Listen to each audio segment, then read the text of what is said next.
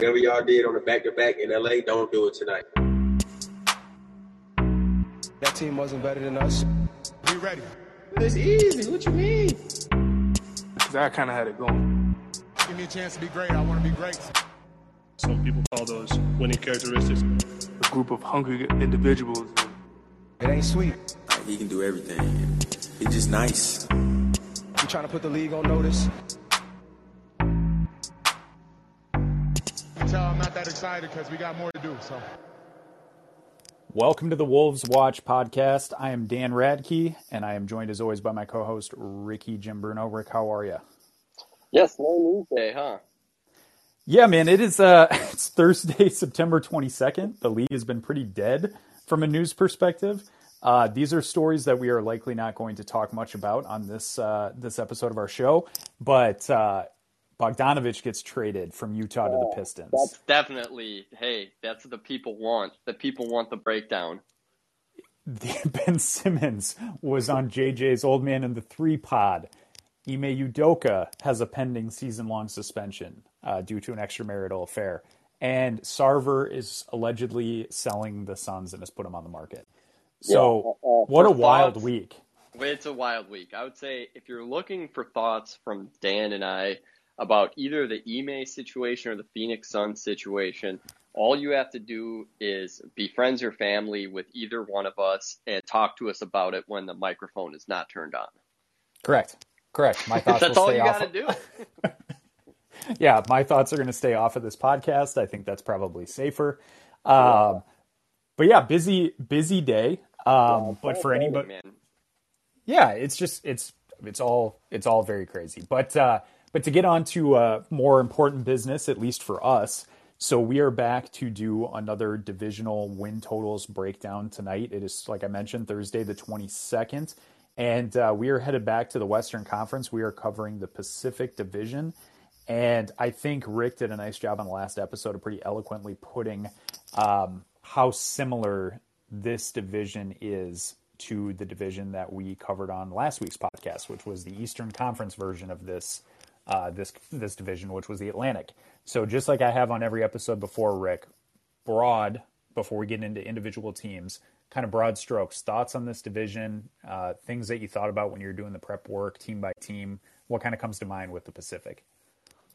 intrigue and five teams once again that are all in. This is a division that has zero tankers, and uh, it's it's just wins are going to be tough to come by. You have the Golden State Warriors in this division. You have LeBron James and the Lakers in this division. The Clippers maybe have the best team top to bottom in the entire league. The Phoenix Suns have won more games than any other team in the Western Conference the last two seasons, and also the Sacramento Kings.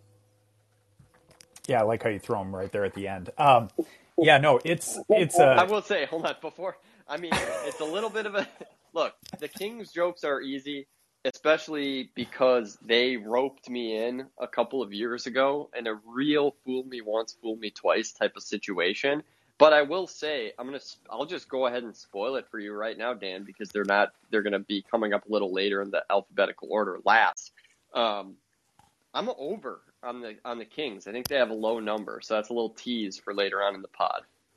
Yeah, you and I famously have two teams specifically, one in each conference, uh, very different ends of the spectrum that we constantly get fooled by. Uh, the Sacramento Kings are our Western Conference team. We constantly get sucked into what the Kings are up to, their off-season moves, you know, what their projection looks like going into the season, what their team is on paper. And uh, Philly in the East is the other team. Philly's obviously much better. They're a playoff team perennially, so it's a different kind of conversation. But same type of thing. You mentioned last week you have them as your uh, your Eastern Conference rep in the finals. You might have even said you have them winning the finals. Um, Yeah, you know, hey, hey. that's not what we're going to say about the Kings, but it's the same kind of you know pull the rug out every season uh, from under my feet because I can't help hold myself. Yeah, let me explain a little bit of why I developed an affinity for the Kings. Um, I'm really referring to the season when they had Dave Joerger as their coach, who then they promptly fired after having a pretty successful season. Uh, Which is, I was working a lot of late nights at that time. Um, you know, in the really the all of last decade. And so the teams that I were able to watch were these Pacific teams, honestly, like pretty much every team in this division. And because of, you know, the the way that Dan and I are kind of sickos about these bad teams, I just watch the Kings a lot. Uh, they just were always, uh, you know, I'd get home from work, maybe it'd be like the third quarter of a Kings game, and I'd just settle in. And I, I really uh, kind of fell for the Fox, Buddy Hield core at that time, and you know, we all know what's happened since. And uh, yeah, it's uh, you know, it's a big learning experience. That was in our, you know, the lost episodes of the Tough Watch, um, where I may or may not have predicted them to win 50 games, but that's not important anymore. Uh, what's the past is the past. the past is the past, and I'd appreciate it if we could move on. I'd appreciate it if you could judge me by my action sense. Um, uh, yeah, why don't we get popping though, Dan? We'll go alphabetical again, and uh, the first team in this division is the best team in all of basketball for the better part of the last decade. That's the Golden State Warriors. Their number for this season is 51 and a half. Dan, what are your thoughts on the Warriors? So the Warriors are, um, I mean, they're a fascinating team uh, for a couple of different reasons. So anytime a team is coming into a season defending a title, there's going to be a lot of interest in that team. Um, this team specifically, and we've talked about this throughout all of last season, they also have two sides of this team. And they have the veteran core that largely was responsible for them winning the title, um, with an inclusion of Andrew Wiggins, who's a veteran player. And then they have this other side of the team, which contains James Wiseman, Jonathan Kuminga, Jordan Poole, Moses Moody. So they're on two separate timelines, which Rick, if you've ever listened to us speak on the topic, Rick talks about this all the time, is the rare team that is kind of dipping their toes in both water, uh, both sets of water, where they have an, a veteran core that they're relying on, um, to, you know, to win them most of their games, but also not wanting to ignore the development of some of the younger players that they've taken through the draft. And so this season, that 51 and a half number is is really interesting. And I kind of want to just get your thoughts on this because this was a team last year that, you know, they finished with 53 wins last year and they were a three seed. And mm-hmm. so I think the After numbers like absolute gangbusters also.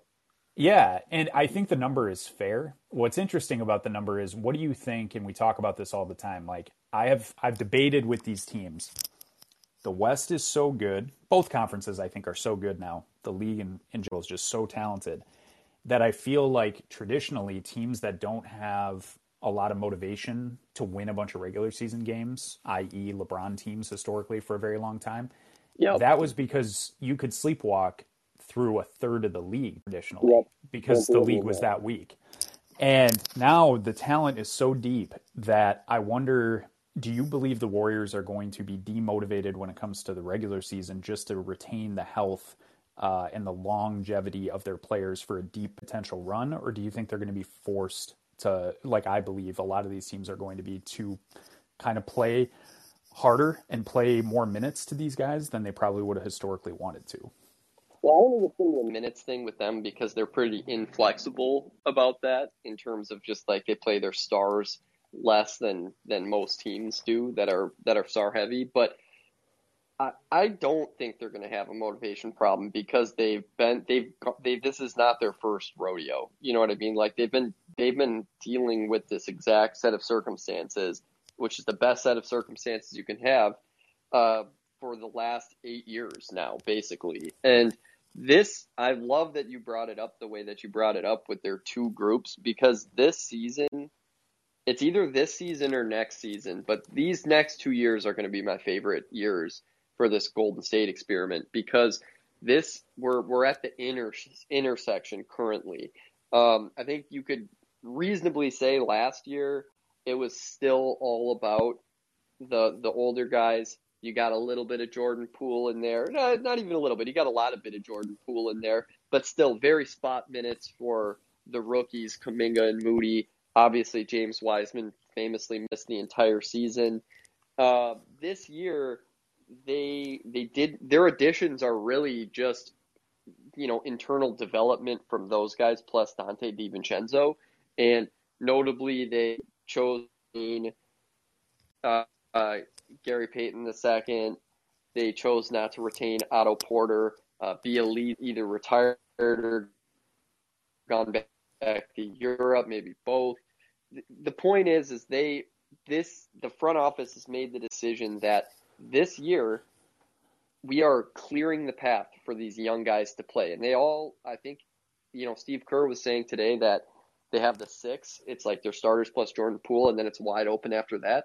You got to imagine the first crack at those other rotation spots will be Moody, Kuminga, and James Wiseman, and so I think that makes it, it's interesting because usually when you have a team that's accomplished as much as them, there's not a lot of intrigue. It's like you were saying with those LeBron teams. It's like wake me up in June. But this Warriors team, by virtue of the way that they've built their roster in what is an attempt to be a sustainable franchise, has made it so there's a lot to play for this season. And that's to say nothing of the fact, Dan, that we're it's contract time for Andrew Wiggins, Draymond Green, and Jordan Poole. So there's there's they got a lot of stuff going on for for being a veteran defending champion.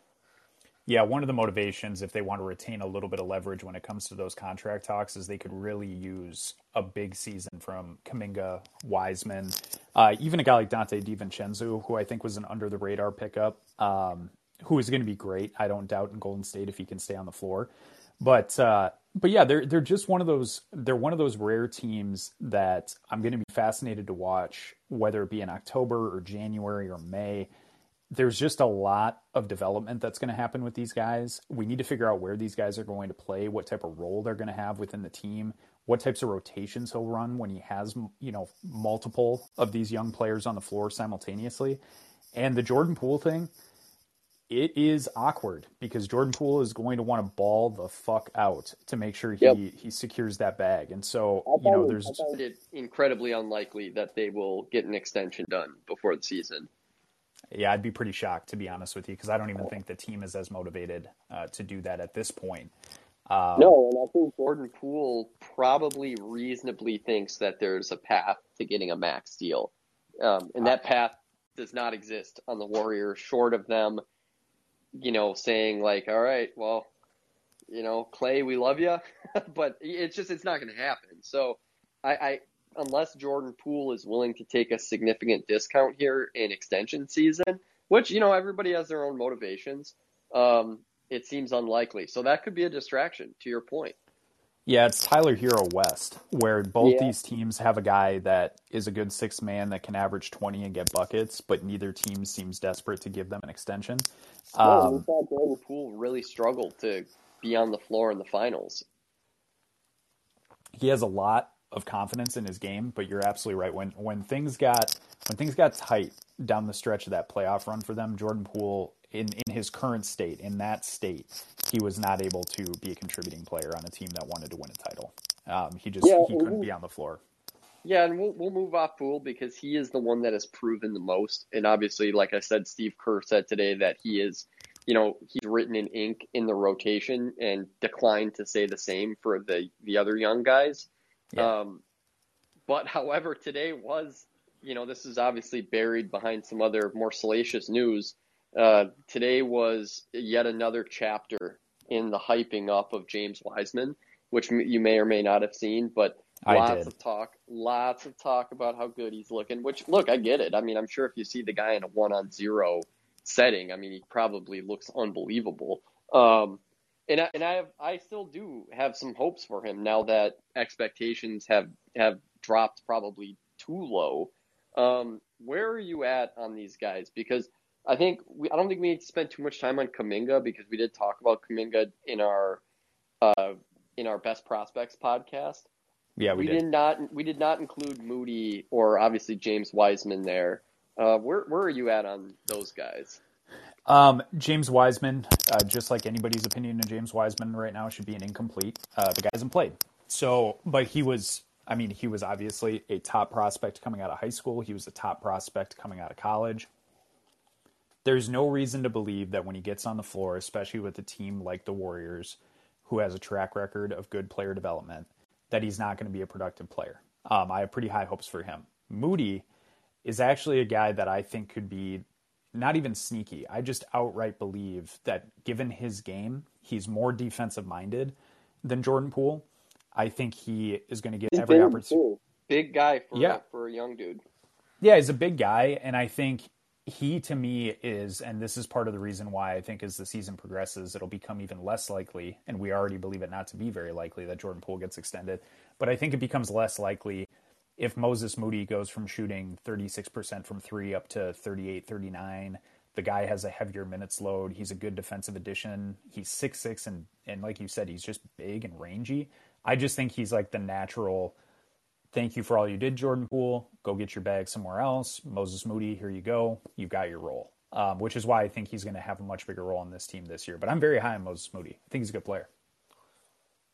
you know they they have those three guys and then the four with Poole really really sneaky under the radar signings uh, getting Donte DiVincenzo cheap getting JaMychal Green cheap so they did also you know kind of replenish their journeyman um, part of their rotation and I think it's it's very easy to imagine both of those guys fitting in very well with the team they drafted Patrick Baldwin who had honestly one of the worst, you know, kind of hyped up freshman seasons of, of really anybody in this one and done era. But the Warriors are one of those teams, though, that when they draft someone, it raises an eyebrow. So, like, you go, well, I c- certainly was not super high on Patrick Baldwin at the draft, but then when the Warriors draft him, you go, oh, okay. Exactly. Exactly right. Um, I think, you know, and, and if you have any further thoughts on the Warriors, I'd love to hear them. I just well, I think, will- one last thing with them, Dan, before we get to the win total is: Do you feel any? If you're them, do you feel any temptation at all to package some of those young guys together with Andrew Wiggins or with Klay Thompson and try to get a big fish? Uh, you'd have to tell me who the fish is. Um, it to me, it would have to be the perfect fit with what they would Yeah. have left after the trade. So I'm not, you know, it's not that I'm not open to it. I think I would probably take the stance that the Warriors would take, where it's like, no, we like our team. You would have to really, you'd have to tell us somebody is available for that package that today I don't see as available. So if that changes, I would be open to the idea. I think honestly, if I were them, I would stand pat. You won the title with this team. It's not to say you're going to win it a second time. It's damn difficult, and the conference got better, but you're definitely in contention for it again. And I just, and maybe I'm higher than some. I just really like their young core guys that they have behind this this veteran laden starting five. So I actually believe that they're going to be even slightly better than they were last season. I think so too. And I mean, you have an iconic franchise, and so your job at this point is to just not fuck it up if you are a decision maker for the team, and just st- stand back and let them be great, and let your fans enjoy the end of the run here with uh, Steph, Klay, and Dre, and then you know it seems like they are going to be able to have their cake and eat it too with these young guys. Obviously, one of them needs to, well, multiple of them need to become like real, legit blue chippers, which is to be seen. But you know, they're they once again last year established themselves as you know the standard bearer in the NBA in really every every way. And so yeah, I mean coming into the year hard to imagine them, you know, not being uh, one of the heavy favorites to win. I personally had them pretty far over their number um, at 55. I think this one is kind of easy. I think the team actually has a lot of depth, like we talked about with those young guys. It's unproven, so you do need to have a little bit of faith there. But I think the talent level is really good. They've never really been the type of team that when their guys are healthy, uh, that they dog games. So I'm not really too worried about that. And and furthermore, I just don't think it's really all that high of a number. And if they're if they even have the type of health problems they have last year, I mean, I could see them winning 53 again, which would be an over. Yeah, I've got them over two. I have them just clearing the 51 and a half at 52. Um, and that was really just to give, you know, give some wins to some other teams. I came in just over two because I think depending on how the season shakes out for the Warriors, there are going to be times during the season where they, it could be that they're just outright sitting Steph or sitting Klay or they're in a game where maybe the second unit was the team that gave them juice and got them back in the game, and they just want to see with two minutes left in the game how those guys handle it. I just think there's going to be opportunities for them to lose games that aren't going to be their fault. I think it'll be kind of not a designed loss, but an experiment that resulted in a loss. So I don't think they're going to like blow it out of the water. I don't think they're like some 58 or 60 win team by any means. But uh, that doesn't reflect on how you feel about them as you know like a championship contender, though, right? Not at all. Not at all. Yeah. Because they they should they should experiment during the season. You and I would agree. Like you know what you have with the five that won you the title last year. You know exactly what that looks like. You probably want I mean before the playoffs start, you need to get a little experimental with your rotations and figure out what some of these things look like. That's what the regular season is for when you're a team that believes you can win a title. Good point. Let's move on to another team that is absolutely in the same type of range.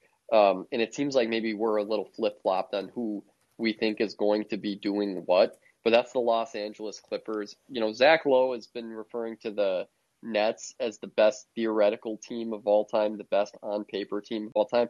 I, I, I disagree. This this upcoming Los Angeles Clippers team is the best theoretical team of all time, and I'm praying, I am praying that they will go from theoretical to the real deal three dimensional team, and we'll get to see this absolutely stacked team play this year.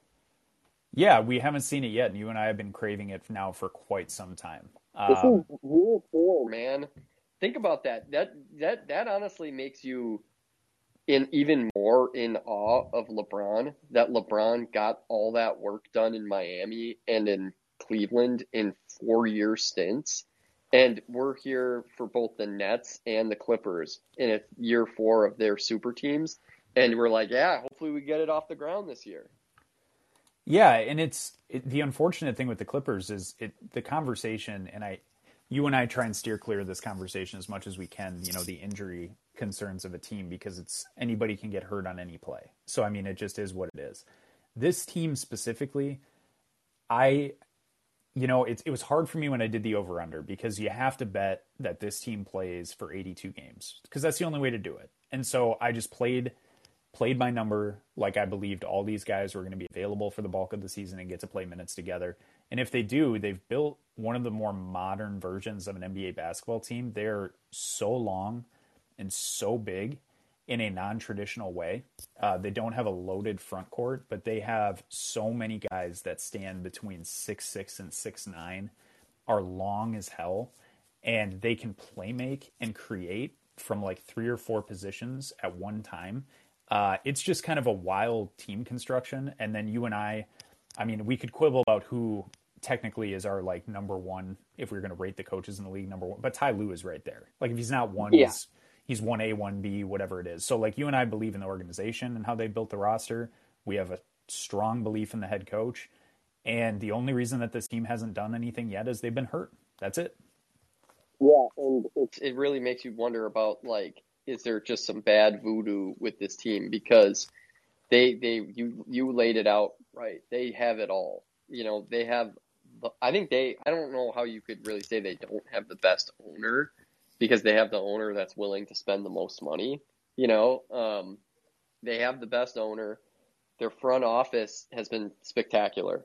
Um, their coach, as you said, Ty Lue, yeah, if he's not the best, he's he's in a, a top tier. He's tied for best with whoever else you'd want to put up there.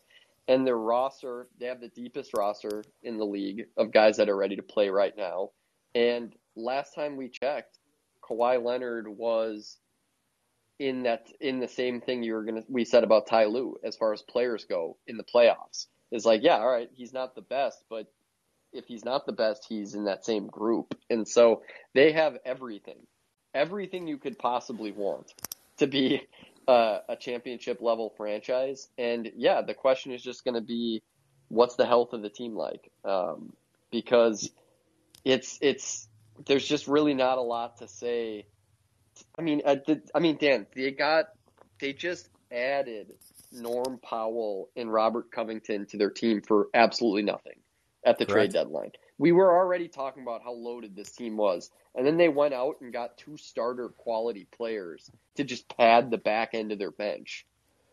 Yeah, it's and and you know I'll say this too for anybody with a working heart, the John Wall media tour over the course of the last like nine to twelve months should make you want to root like hell for the guy to finally get to play basketball again, especially on a team as loaded as this one is.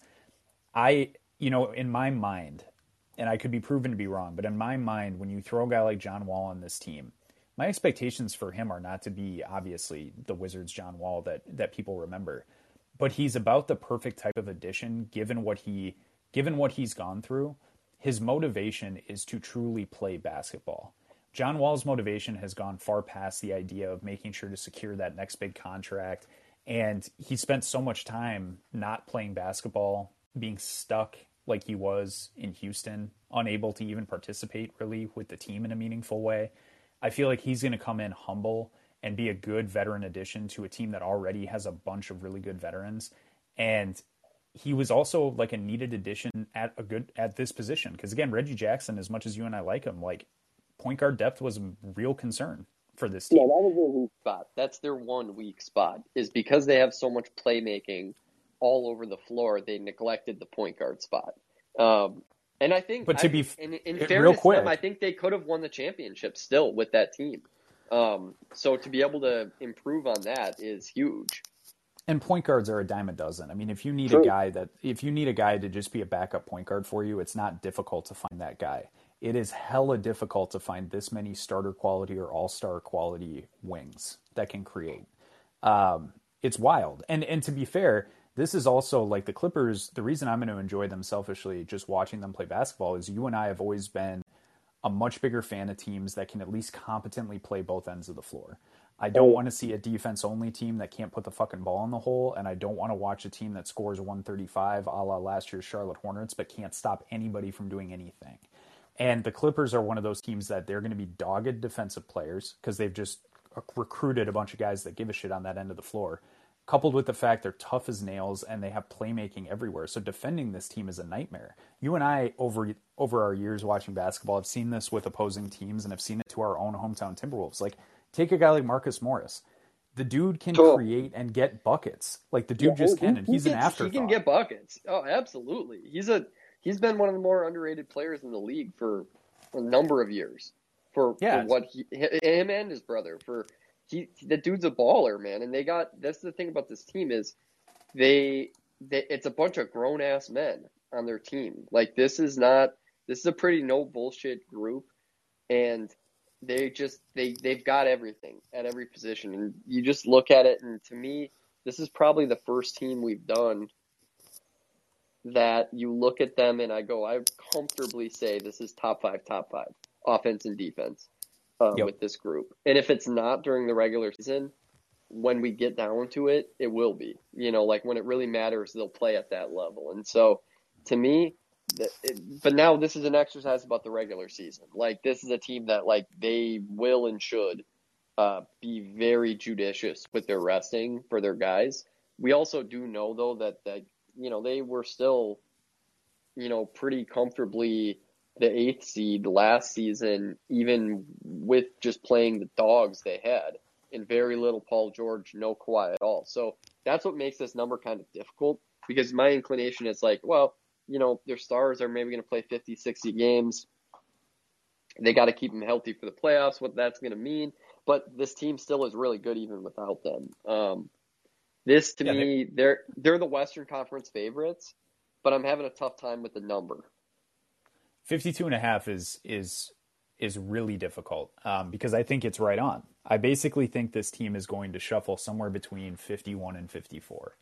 Um, it's you know, and the thing is with them last year, you know, getting to 42 and 40, given the, the rotations that they were running, is such a credit to Ty Lue. Uh, because that team, I mean, under the wrong hands, if you have an, an, a league average coach running that team, I'm confident that you're going to be six or seven wins lower than what they ended at. For sure. It's Um, Ty but it's Ty Lue, Dan, and it's also it's a group of prideful professional players. You know what I mean? That we're not going to be willing to give in. You know, like you were talking about Marcus Morris. I mean, Marcus Morris was big, like their first option for most of the season when when Paul George was out, and he he handled himself well.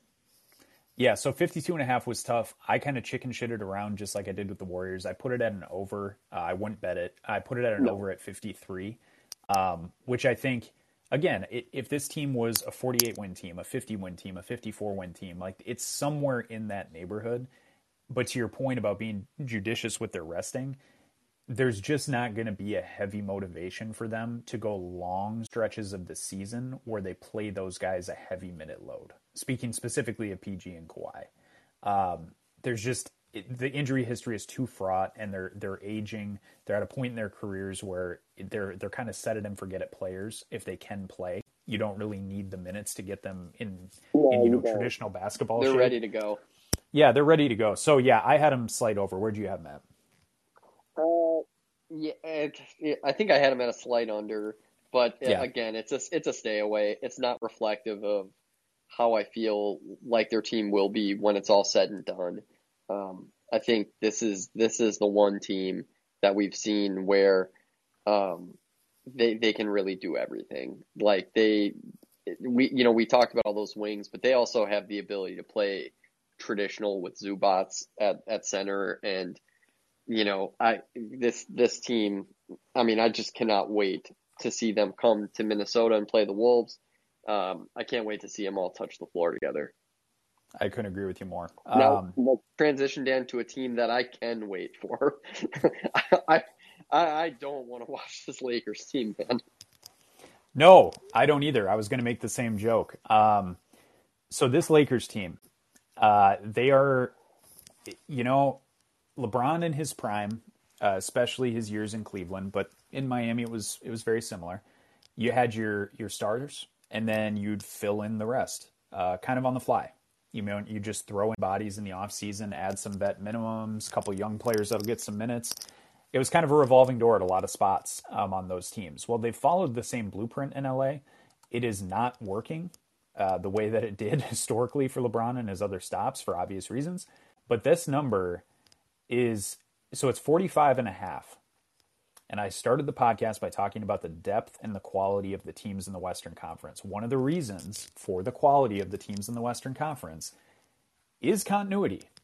A lot of these teams have won a lot of games with a lot of the same faces around. And that's coaches, that's players, that's stars. The Lakers are going into a season with another new coach in Darvin Ham. And I am not jealous. I'm not jealous of the job that he's going to have in front of him this season. Um, when you look at their, and, and I'm sure you did this when you were prepping, you pull up their depth chart, and it's it's kind of stunning when you look at it because it gives you the starting five, and then you work work your way back through the depth chart, and you just kind of forgot honestly because it's been happening over such a long period of time here in the offseason like you kind of forgot about some of these guys. But they added troy brown juan toscano anderson lonnie walker pat bev obviously kendrick nunn is coming back off injury and is still yet to take the floor in a lakers uniform dennis schroeder they've basically and thomas bryant Damian Jones. yeah, they basically outside of LeBron and Anthony Davis and Westbrook have have retooled the entire roster and are bringing in a new coach. I don't know how you could be optimistic going into the season, to be totally honest. The league's too fucking good for this. The league is too good. I think LeBron is pretty washed at this point. Um, I think he can get up at certain moments, but on a night to night basis, he's you know to, he's not a top ten player in the league to me at this point in his career. Davis, I don't know, man. I, I kind of am under the belief that he's going to need to prove it to me that he's going to be able to come back from this. You and I have talked about this quite a bit, mostly off air, but it happens way more often than people remember that, especially with big guys, they get into year 9, 10, 11 in the league. And for Davis, he's in year 10. And you deal with some injuries and you just don't come back, you know, and not to that level. And we obviously hope that that's not the case for Anthony Davis, but I think it's more possible than people are really even giving credit to. I mean, I think basically people just kind of assume that he's, you know, he's just going to be back to what he was a couple of years ago when they won the title. And maybe, hopefully, you know, for this team to even want to be in the play-in mix, they'll definitely need that. Um, Yeah, it's a mess, man. It, it's an absolute mess. It it is what it when when people talk about oh you you're mortgaging your future for the present. Someday you're going to have to pay for that. That is this, this roster is basically what what people mean when they say stuff like that.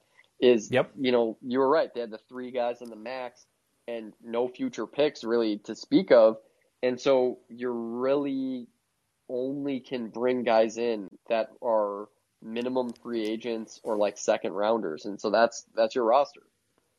Yeah, and I think too, it needs to be mentioned. There's been still ongoing talk. There was even I saw some tweets about it today, how the Lakers are not going to give two future first round picks and a possible trade for Buddy Hield and and, and uh, Miles Turner. And it it is the reason I find that uh, laughable is it really shows the desperation. And again, it's teams are teams get desperate for a lot of different reasons at a lot of different points. I mean, every team has been in a in a you know a, a desperation status at some point. The Lakers one is just getting to a, a real comical level because this is the kind of team where you could squint at it and you could go, okay, well, yeah, none of them have really played together, and so there's going to be it's going to take a while for Darvin Ham to figure out his rotations and who needs minutes. It's going to take a while for the guys to gel on the floor. It's like, well, then that means you're barely fighting for a play in because I'm telling you right now, the Western Conference is so good from you know basically like one through nine or ten that good luck thinking you're going to have a 25 game trial period where you can just dig out of a hole with the types of teams you're going to be playing every night. Um, I mean, you're going to get playing for their careers, man. The the rest of the roster outside of like the main guys. Absolutely. Oh, absolutely. And that's that's the other motivation that I think is going to get really awkward is LeBron and Anthony Davis and to a lesser extent Russell Westbrook, but similar. These are guys who have made their big money. They're late in their career. The only thing that matters to them is putting together a team that could hypothetically make a make a run in the playoffs. Some of these guys, man, it's not to say that's not part of your motivation, but the bigger part of your motivation, if you're Kendrick Nunn or Juan Toscano-Anderson, Troy Brown, Lonnie Walker, it's like, no, man, like I need to carve out a some longevity in this league. I need to show that I'm a player that other teams would want in their rotation, or I may be having a hard time finding a fucking job.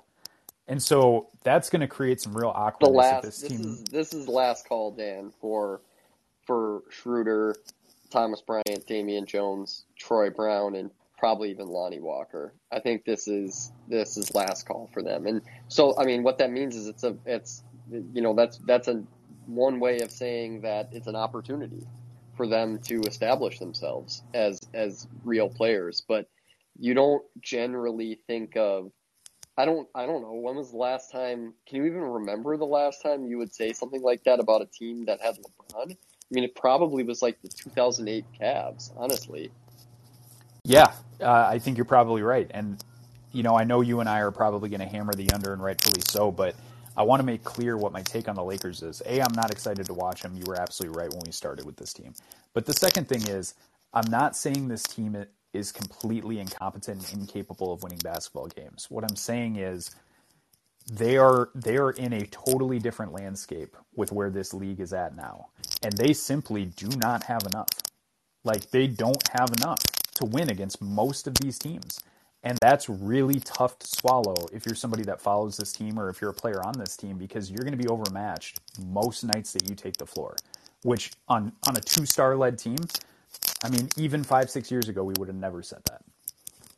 No, and I mean, here's the thing: it's like I'm not saying it's a clown show. I'm not saying it's a circus, but I see the tent. You know what I'm saying? So like, it, it like I, it, it it looks bad, man. And like they get kind of lumped in even with some of the uh, like the Nets frequently, and it's like, dude, it's not even close as Nope. far as the talent level. Like this team, and yeah, LeBron and Davis, that's pretty big.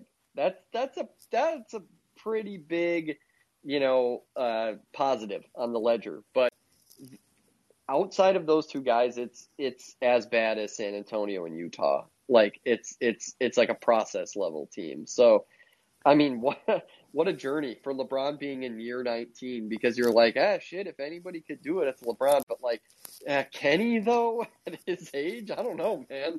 It's gonna be interesting. A true te- This is, you know, hey, he he really is desperately wants to, you know, be the goat.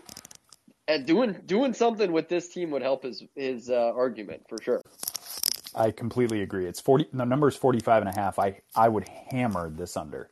Um, I have them at 40 even, which is purely out of respect for whatever LeBron has left in the gas tank, truly. Yeah. Because this team should win.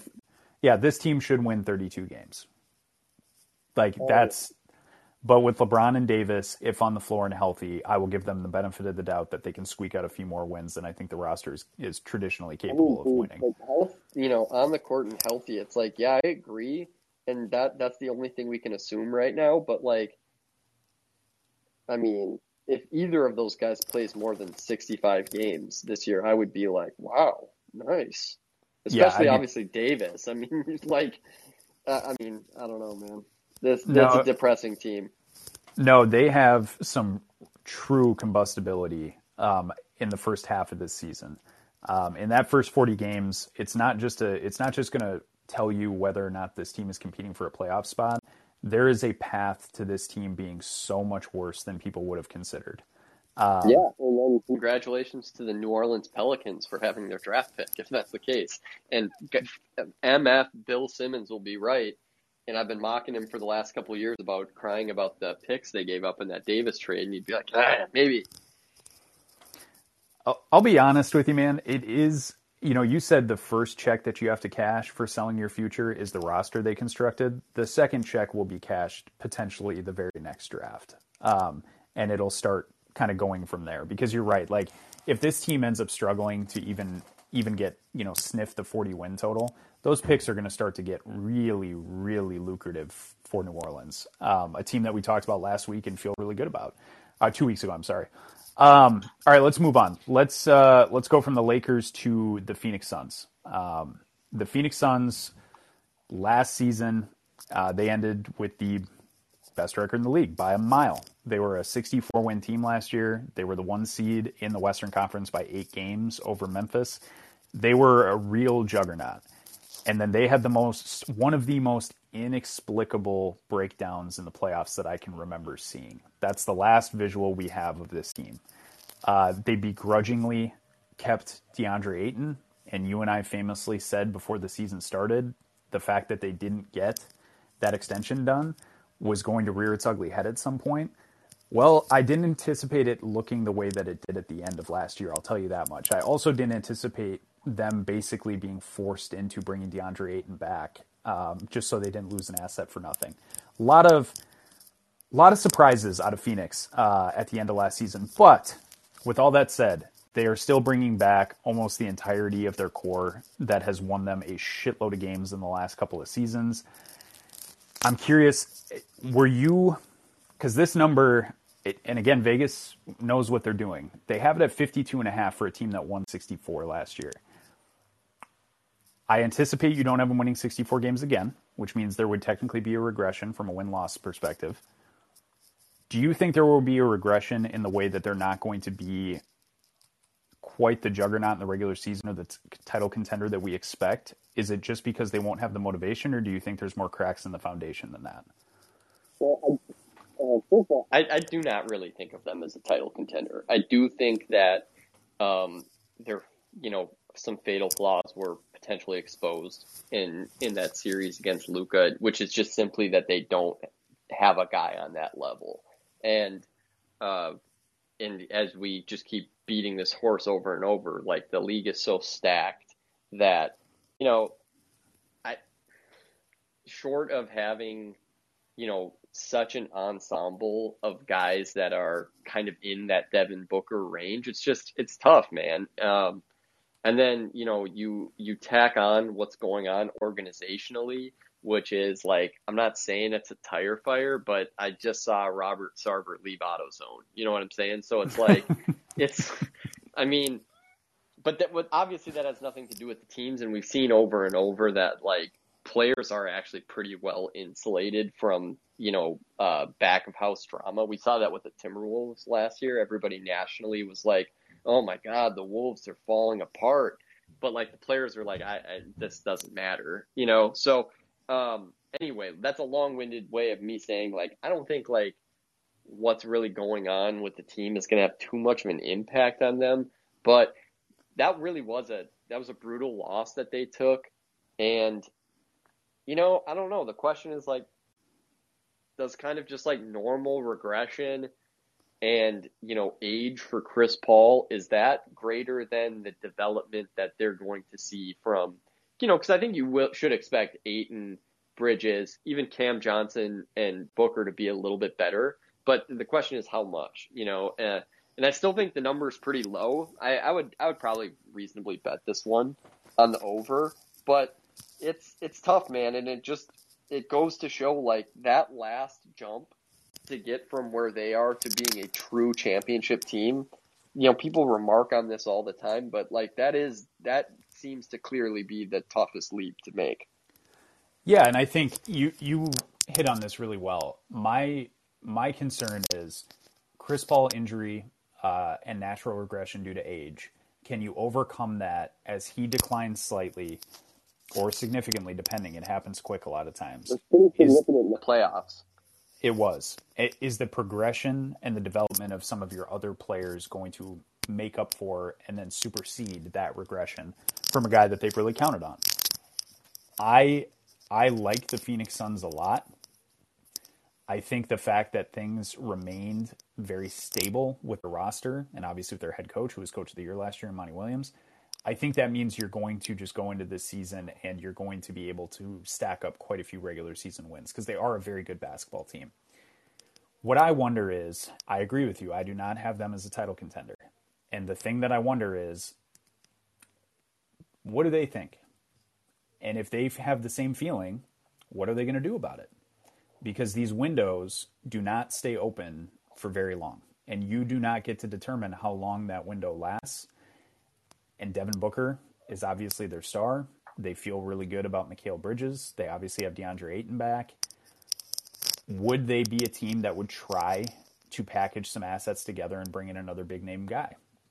I think they probably I mean, probably need to. For even though if you if we're in like this weird ownership situation, you know what I mean? Like, can you even rock the boat that much if your team is potentially for sale?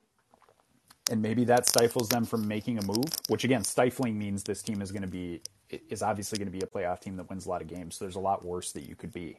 But I have, you know, the concerns that I have, Rick, and again, I we mentioned at the beginning of last season, and you can say what you will about how overblown the DeAndre Ayton thing was and the friction between him and the team. I will say this: the way that this offseason went, I mean, he's happy he got paid. I cannot imagine that things are going to be all that much better with him and this team. It, it to me, it's weird. To me, it's very strange. Uh, they clearly had reservations about DeAndre Ayton as a player, which is why they drug it out, which is why they didn't get him signed to the extension and obviously didn't bring him back until basically the last minute. Um, and he's kind of a uh, he has to be based on his based on his income. He has to be a key part of your core. He has to be. Yeah, I mean, just by that kind of- definition, he is. Oh, absolutely. I just find that baffling though, because you know, first of all, they chose to draft him number one overall over Luka Doncic. You know, so it's like they made that commitment right away. He pretty much performed at obviously he performed well enough to get a max contract. You know what I mean? So you and I, thought- yeah, you and you I thought he deserved and- it before. Yeah, Yep. And with Chris Paul, it, I mean, you're right. It's, I mean, if it's not this year, it's, it's, it's next year. Like, it's going to happen. DeAndre Ayton's going to need to be the second best player on the team.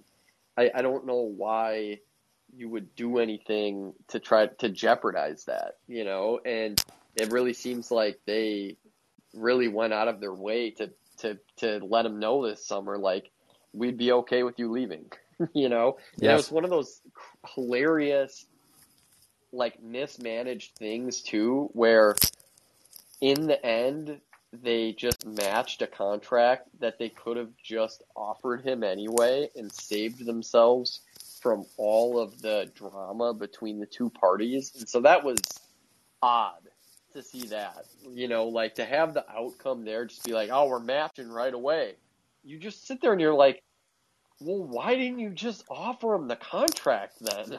just fucking sign him, man. Just and again, that's that's part of the thing with this team that again, I this is a team that I've seen play so much over the course of the last couple of seasons And there is a little bit, just as a fan, a little bit of boredom, just because there's nothing, there's nothing terribly new about what they're doing, and so I feel like I've seen most of what they're going to bring to the table. Um, a lot of other teams in the conference shifted dramatically, and there's a lot of development happening internally that I'm interested to watch. Um, one question I have for you: Can Mikal Bridges legitimately, as Chris Paul declines, could you see a core? And again, what I'm asking is a core that could potentially, in the coming years, be a title contender that contains Devin Booker, Mikal Bridges, and DeAndre Ayton. That's your core. Uh, It's hard to. I mean, it's it's hard. It's pretty hard to say no because, you know, they had the best record in the in the league last year, and then they were in the NBA Finals the year before. So I mean, it really feels weird to say no here. But that would be my inclination. If you were to set an over under at like 0.5 championships, I'd take the under. Um, but you know, Booker is a guy that has continuously proved you and I wrong at every turn.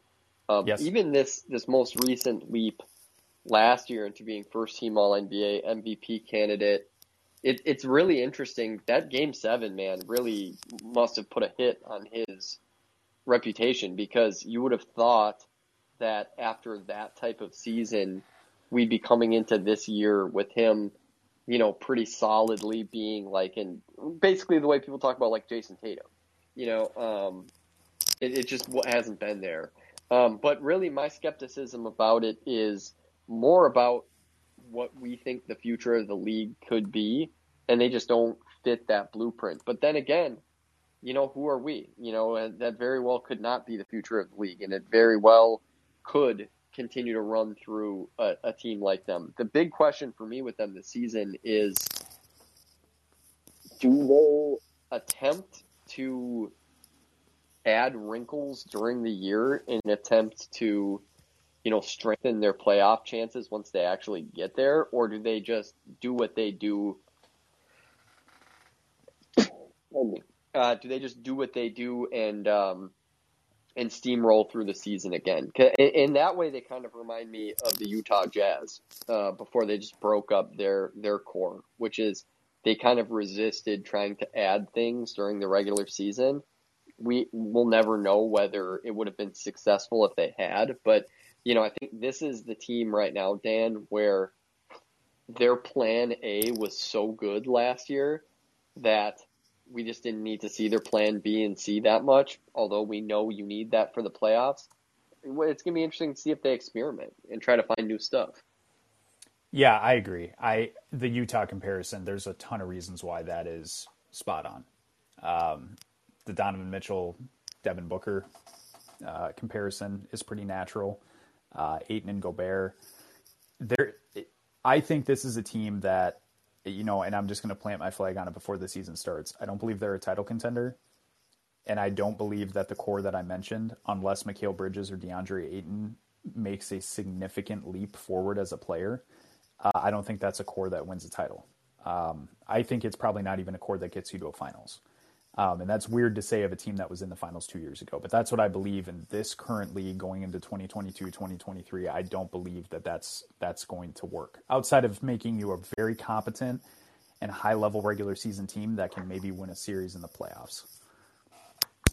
yeah, we'll, we'll see. I mean, I think Monty Williams has definitely proved himself to be an elite coach in the league and somebody that connects really well with the players. And he's going to need every every trick in his bag uh, to deal with. I mean, he's got a lot on his plate, man. Sarver situation, Game Seven, humiliating loss. This Ayton contract thing. Chris Paul, you know, now we're year three of Chris Paul, which is usually where stuff starts to get a little annoying for the teammates with him. So they, he's got a lot on his plate. Yeah, so the number was 52 and a half. Um, I have the over at 54. Um, but honestly, even though I have it barely cleared at that number, I would I would bet this number. I'd be very surprised if they didn't clear this with ease. I would also take the over on this one. I just saw, I mean, I just watched them run through teams last season, being another Pacific Division late night team for me to watch. And, uh, you know, that leaves an impression. and Yeah, Minnesota's they- losing by 50 in, in a, in, in a game seven, but, you know, this is a regular season pod and, and they were rock, rock, rock solid last year. Yeah, and they just had the ability, even in close games that you and I watched together, they would pull away in kind of a devastating way. They had a gear that they would go to. They would lock you down for six straight minutes and make life hell, and then they would go on a run offensively based a lot on transition points that they created off their good defense. And they would pull away. It was a tie game, and six minutes later, they're up by 14. And it feels like it's just over. Um, so yeah, they're they're just a they're a great regular season team. All right, we needed room for this last team. We need to talk about the Sacramento Kings. Clear out. Yeah, clear out. Let us cook here. Uh, the Kings number is 32 and a half. Just disrespectful number coming out of Vegas. um, so the Kings, I, I mean, how is this team not just going to be fascinating to watch? This team is going to be a lot of fun. Um, this is the De'Aaron Fox, Domantas Sabonis combo for their first full season and their first full off season together as teammates. Uh, this is Kevin Huerter bombing threes on the wing. This is Keegan Murray, who I didn't love the pick at the time of the draft, if anybody listened to that. But I will say, I do kind of like him on this particular roster. Um, and he's going to get some good opportunities. Harrison Barnes, obviously stable at the three spot for them. That doesn't change. Uh, but just a lot as you go through their back end guys, there's still a ton of guys that I think are just it regardless of output, just like interesting because they're gonna get you know they're gonna get minutes. And so they added Malik Monk to be kind of a six man spark plug off their bench. Davion Mitchell is obviously still on this team um, and has shown flashes. Uh, Terence Davis, Trey Lyles, Richaun Holmes is still on this roster. Uh, KZ Okpala was added. He's the guy we've we've talked about on the Tough Watch before. Um, where are you at with this Kings team, Rick? Do you like what they're doing? Do you feel? No. Do you got some positive vibes for this team, or no?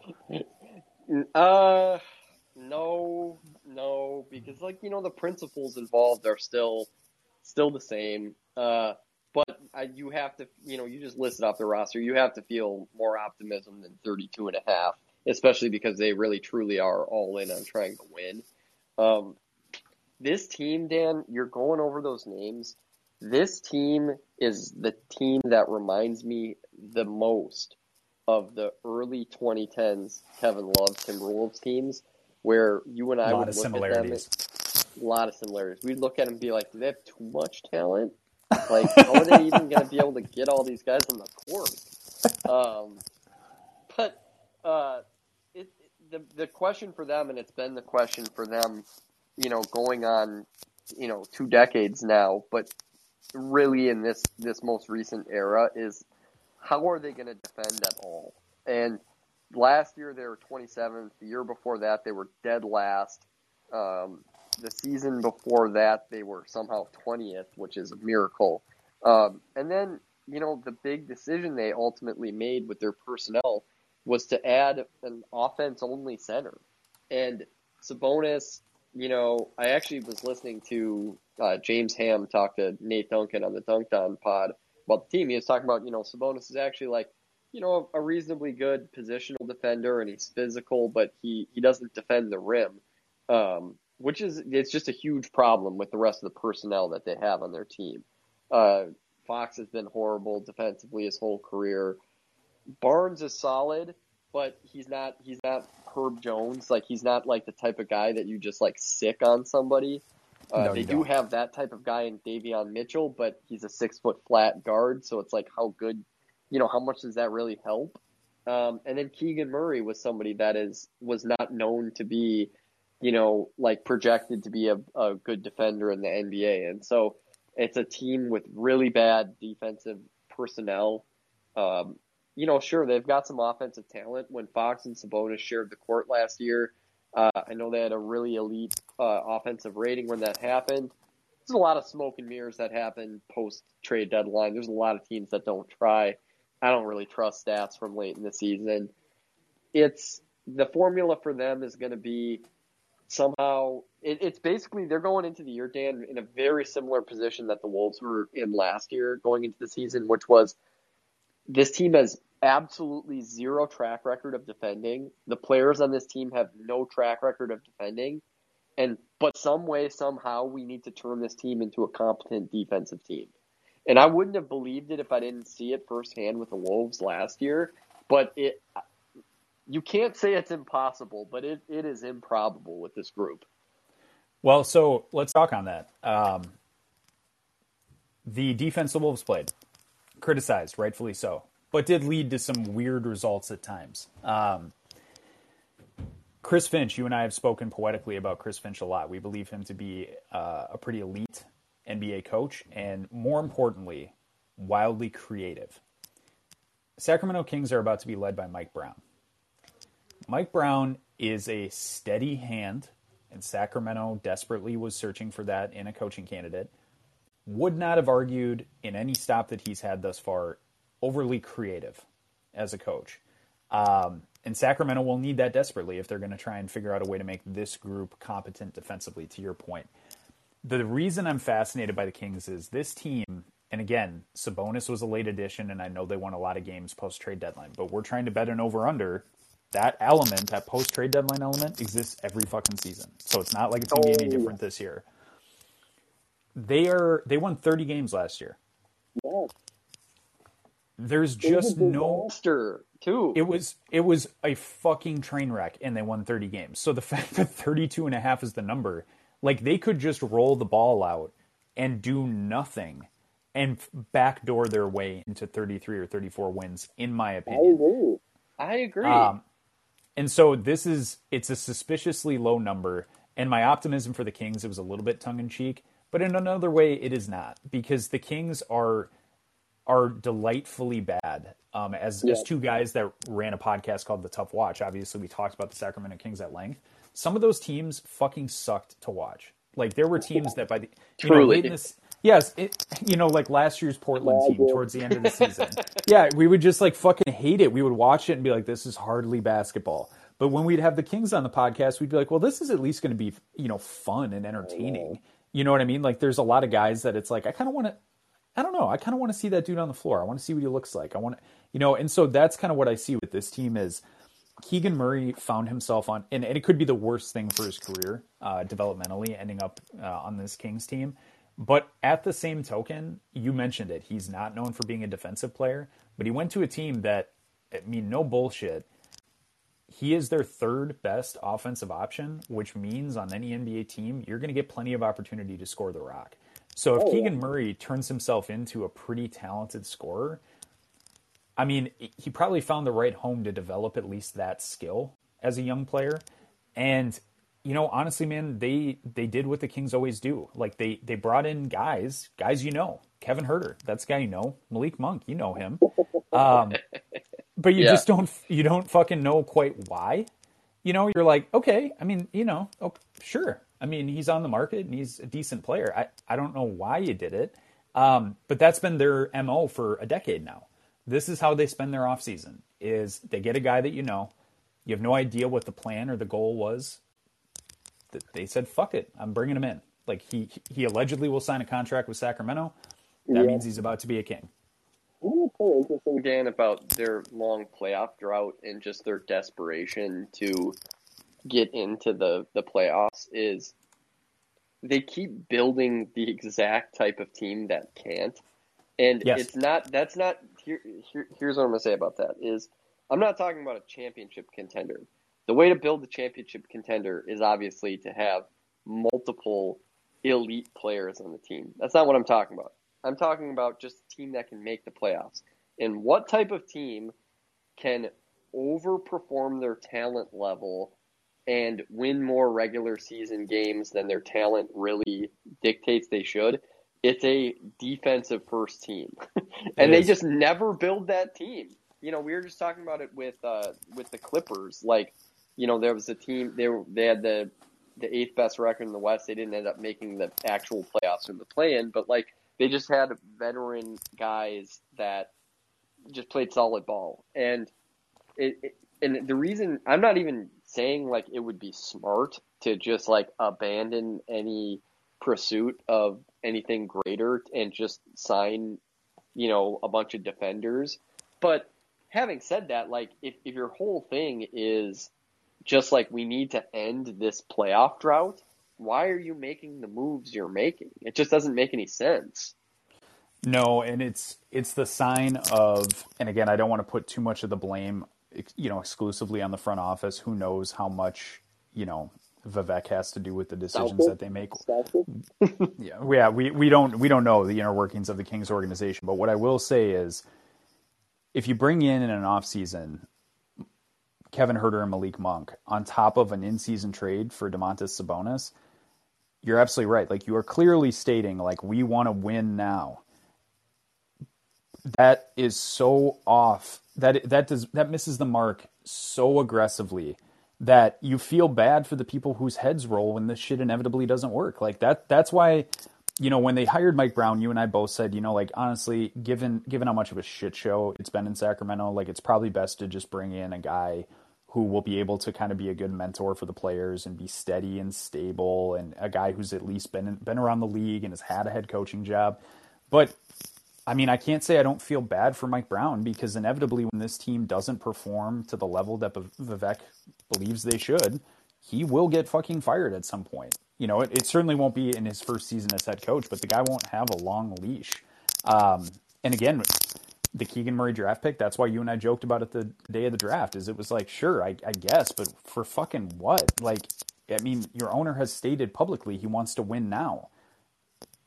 Well then what what does that mean? What does the keegan murray draft pick mean for that goal? You know it just i don't know. None of it none of it has any coherence to it whatsoever because they have this urgency that their roster doesn't demand.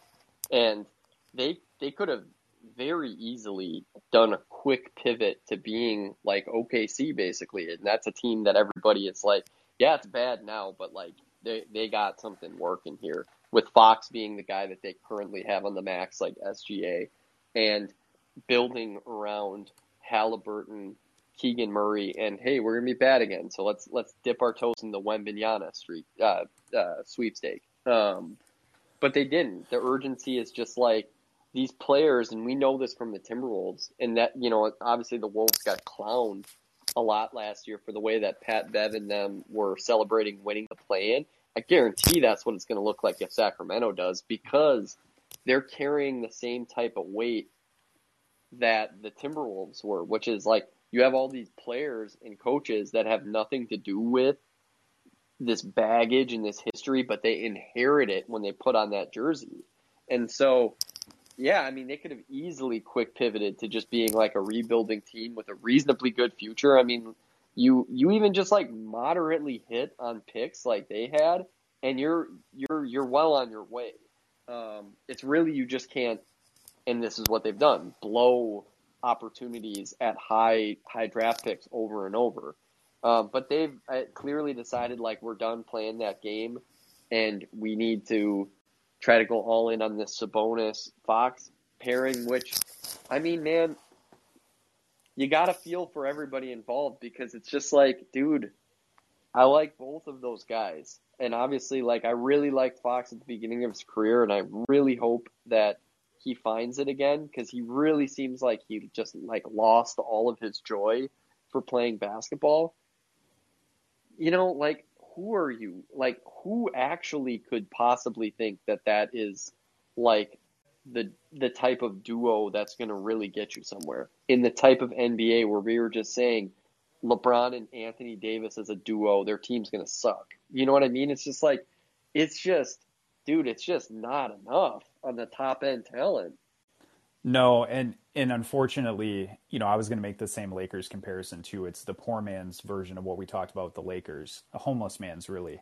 But it's it's also tricky because you could see a situation where, let's say, Keegan Murray is a much better first year player than you and I anticipate, right? I actually think I I think he's a candidate to to go for twenty a game. In the question's efficiency with rookies, but I mean, he obviously was so efficient last year at Iowa and looked damn good in summer league that you kind of have to feel like he's the most ready-made guy.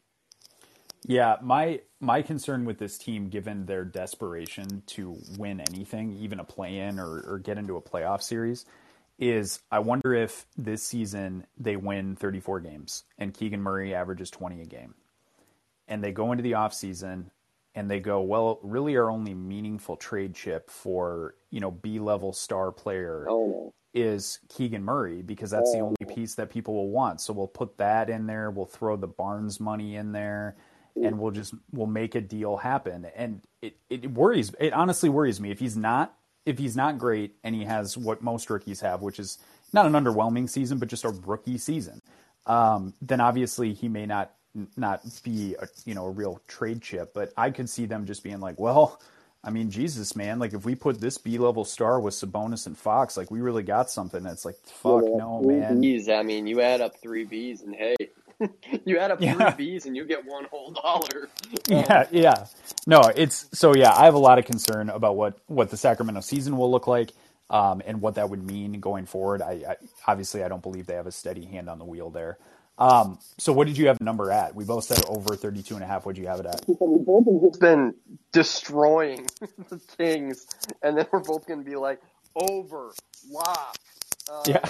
what did, I had them at 36, which is three and a half over, but I it is a it to me it's a over, and it's a hammer on the over, which is I'm just now saying this, and I'm remembering what I said about the Sixers last year, and I'm or sorry last uh, episode, and I'm thinking to myself like, what I I've learned nothing as a human being. I just I'm incapable of growth. Yeah, I have them at 35, so I'm right in the neighborhood as well. And I would also hammer the over. I if they if they somehow stumble to to an under and it's not predicated on injury, watch out. Any Sacramento Kings fans that find their way to this podcast, I will tell you, watch the fuck out if they do not hit this over. Bro, I swear. And I actually think, you know, I think Mike Brown actually does understand because this is the the wildest shit. Is like, it, it it's not even that you have to even really understand the game of basketball to understand that like they were never going to defend well enough to do anything in the last couple of years. It they had a head coach that just seemed like it just didn't matter to him. It's not. Um, and which is just like I just I don't I can't I can't get that. I I just don't understand that at all. And I I you hear some some talk coming out of Mike Brown that you know they're going to have to figure out a way to defend. And I I I appreciate that frankly because like that was some of the talk last year from the the Wolves organization and we were just were like not believing it where they were like we have to find a way you know they weren't like you know because they don't do this they don't talk about x's and o's in the media like that but they were just like we're gonna have to find a way because what we were doing before is not working. And so yeah it's just it's it's tough man. I just you know but if they this is the thing though that's their upside. This is what the wolves discovered last year is if they do that, and it's it's a huge if, but if they do that, the spoils will be there for them. Because that's what happens when you are a professional, well-run outfit that can defend. Is you tend to win some games. Yes, and honestly, I, like you said, it's it's a narrow path, but there is a path. Uh, I will say this too. I said it about the Lakers, and I'll say it about this team too, um, which sounds disparaging uh, to the Lakers, but they're going to be overmatched a lot, a lot, um, and that's going to be hard because some nights, I mean, and you and I have watched this for years, being Timberwolves fans, like some nights you take the floor and you go, it'll take, you know, practically an act of God, you know, for us to be able to win this basketball game, just because you're so outmatched in certain games. And I think about this team, you know, stepping on the floor and playing Phoenix and playing, say, Sam, The You know, Timberwolves. yeah, How it's- on earth could they guard KAT and Rudy Gobert at the same time? Yeah, well, and I mean, honestly, you're right. That one is particularly awful just based on those positions specifically. But like, you go down the list, you're like, how are they competently defending the Clippers or the Pelicans or the Nuggets or the Mavs or the Suns? And you just keep the Warriors, the grit. It's just like you keep going, and you're like, all right, well, even if you can get better, and it all starts with effort. Even if you can get better effort, like sometimes, man, you're just not going to No, have it's the, the dudes. That's the thing is people do talk about sometimes the NBA. Obviously, you- to say the least, yes, you need to have effort. But like this ain't you know college basketball. Like It is it, there there is more than just trying hard on defense in the NBA. It's fucking hard, man. you need the dudes. You need the dudes. and they just aren't going to have enough dudes. You know, a, lot of nights, a lot of nights. So, um, all right, well, we're going to wrap this up. We're going to be back this upcoming weekend. We got two divisions left. We're going to take the Central uh, in the Eastern Conference, uh, following our pattern of bouncing between conferences. So we'll do the Central over the weekend, and that will leave us with one pod left uh, in this series, which will be the Northwest. And for obvious reasons, this is the Wolves watch. So we're going to do the Northwest and cover the Wolves uh, next week, probably Wednesday, Thursday. So two more pods in the series coming. Appreciate everybody that listened. Uh, and we will be uh, releasing this for all of you that didn't have a chance to listen live. Any last thoughts, Rick? No, I mean, hopefully next week, you know, something as newsworthy as like LeBron just abruptly retires and we're like, yeah, we're not talking about it. Talking about the Central Division. no, it was, uh, and you know, I will uh, give you a brief update. The uh, Celtics did officially announce uh, the suspension, season-long suspension of Ime Udoka, uh, and Ime Udoka put out kind of a nothing statement apologizing. So that's Yeah, that's no, the update. It's not like we're firing you. We're just saying you just cannot come here. Uh, you can't talk to anybody. Uh, you can't be in the office, but you're not fired. Not fired. Not today. Not on the 22nd of September. We will have our attorneys talk to yours. So, but all right, man. Well, enjoy the rest of the week. We'll talk here in a few days. Oh, take it.